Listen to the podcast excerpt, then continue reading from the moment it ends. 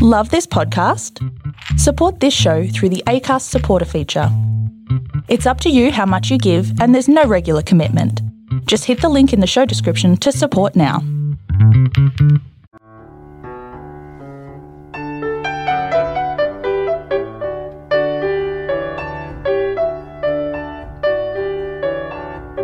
Once Upon a Time, a short story written and narrated by Robert Fairhead from the Tall and True writer's website. This story begins at the end, but my time spent observing your planet has taught me humans like to process events and information in an orderly, if not entirely predictable sequence. So forget the first sentence, and I'll serve you a linear tale. Just don't skip to the end and spoil it. Part 1 an early UN climate change conference in the 1990s. Our protagonists enter the main conference area, stage left and right. A pair of dedicated young scientists, heads down, poring and worrying over data and projections. They collide, and papers fly everywhere. For goodness sake, watch where you're going, she explodes, and kneels to collect her papers from the floor.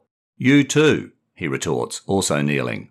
Clutching their mixed up piles, they apologise awkwardly introduce themselves, and find a table to separate and sort the papers. Remember, humans like orderly information. It's an unpromising start to a relationship which, despite conference gossip, will remain professional and never romantic. But it's also the beginning of a long term collaboration between two scientists keenly concerned about the effects of climate change. How do I know this? Because, unlike you, I'm not limited to linear timelines. Part 2 A post pandemic UN climate change conference in the 2020s. And our more mature protagonists are catching up at a social event after the first day's plenary session. How are the children? she asks, clinking his glass. Both at university, he replies, adding, The years have flown by, so fast. Too fast, she comments. With too little action, he reflects. They sip their drinks in contemplative silence for a few moments before dissecting the day's speeches.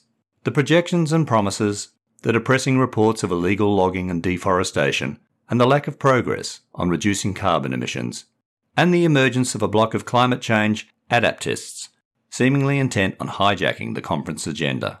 Are we too late? She asks.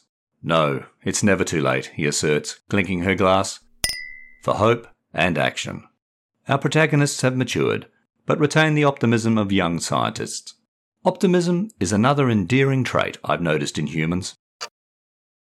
Part 3 A UN Climate Adaptation Conference in the late 2050s.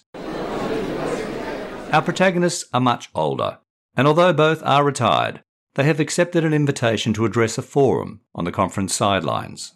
It's down to the wire, she says in closing, still sounding strong and determined.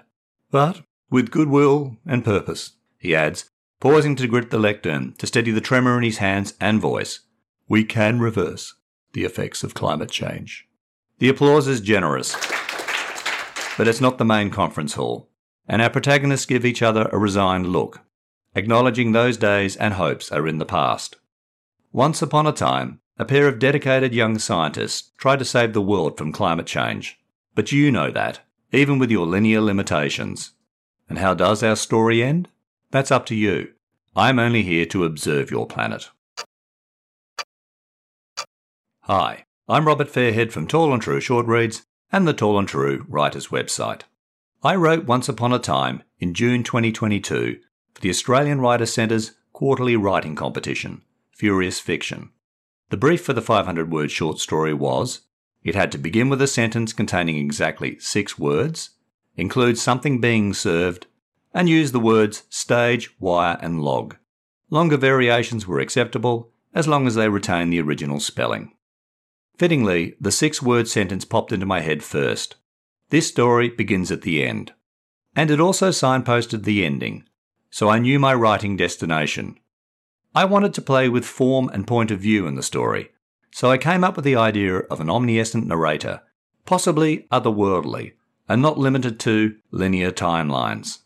However, our narrator has observed that humans like to process events and information in an orderly sequence, and so serves the reader a three part linear tale of two scientists dedicated to saving the world from climate change.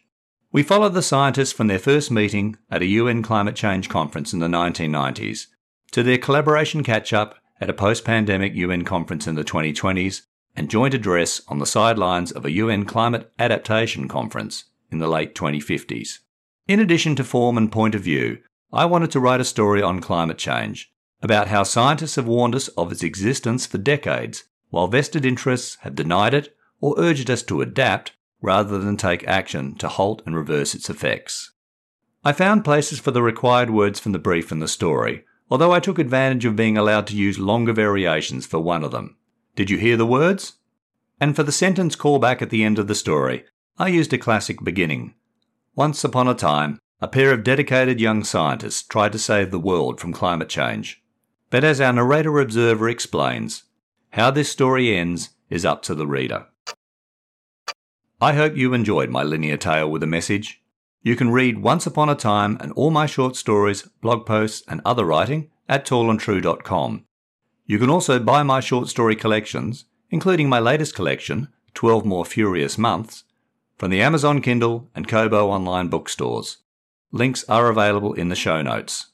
The next episode of Tall and True Short Reads will be in your podcast feed shortly.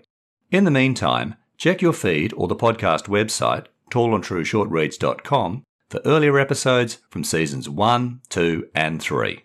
And follow or subscribe to the podcast and rate and review it via your favourite app. Doing so helps me share my writing with other listeners. You can support this podcast financially by making a small one off or regular donation via the ACAST supporter page. You'll find a link in the show notes. And finally, please tell your family and friends about Tall and True Short Reads and the Tall and True Writers website.